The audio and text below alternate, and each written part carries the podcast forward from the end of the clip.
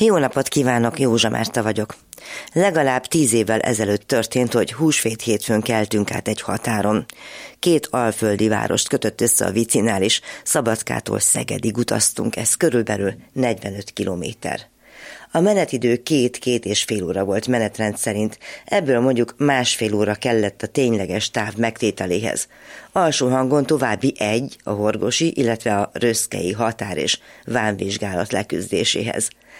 A kényelmes tempóhoz elegendő magyarázat, hogy az Alföld fiumei vasúttársasága szóban forgó, eredetileg Nagyvárad eszék viszonylatú szakaszt 1863-ban kezdte el építeni. Hat év elteltével át is adta a forgalomnak. Hogy a kalandos 20. században melyik darabkája éppen melyik országhoz tartozott, melyik üzemelt és melyik nem, az a történelem könyvek lazalapozásával könnyen rekonstruálható. Minden esetre 1988 és 2015 között éppen járt.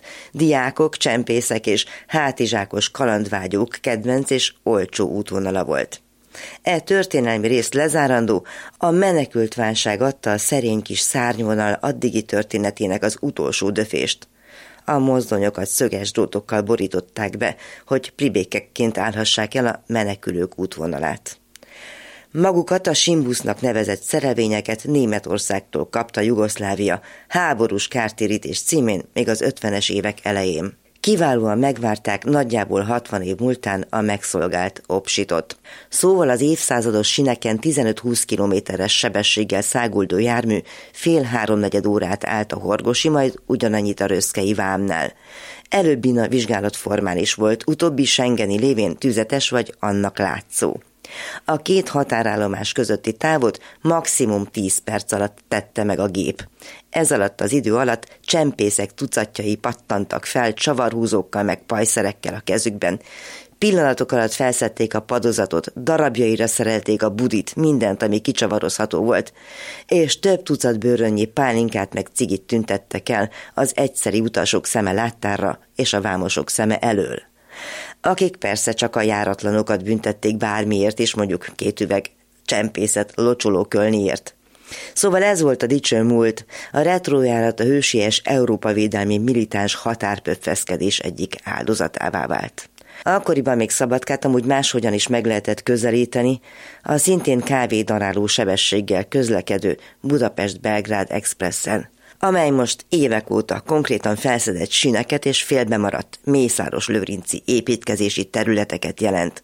A 220 kilométeres távolságot 4-5 átszállással, pótlóbuszokkal 6-7 óra alatt lehet megtenni. A nemzetközi buszok jó része a járvány alatt szűnt meg.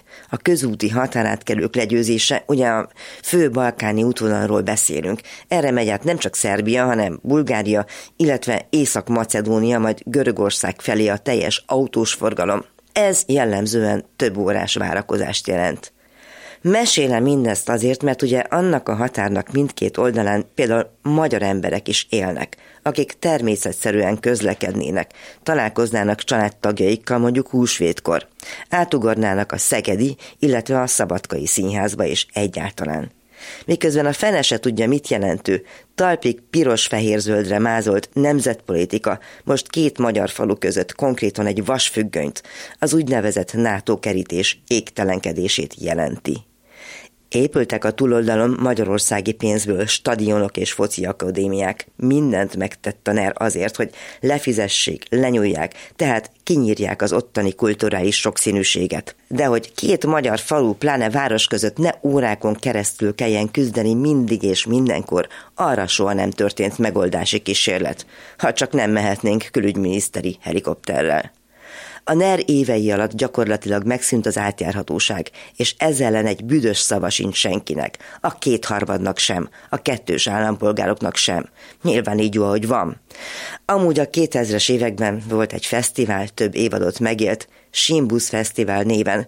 Az emlegetett vonatma meg a Szegedi és a Szabadkai pályaudvar volt a helyszíne, kultúrcsempész volt a jerige. A két ország művészei találkoztak, utaztak, adtak elő rajta. Tudom, hogy nem poén, és senki nem is lepődik meg rajta, ilyesmire már egyik országban sincs se pénz, se lehetőség. Legjobbnak azt tartják a budapesti és belgrádi pasák, ha mindannyian bezárva maradunk. Mi meg csak nézzük bambán a kerítést.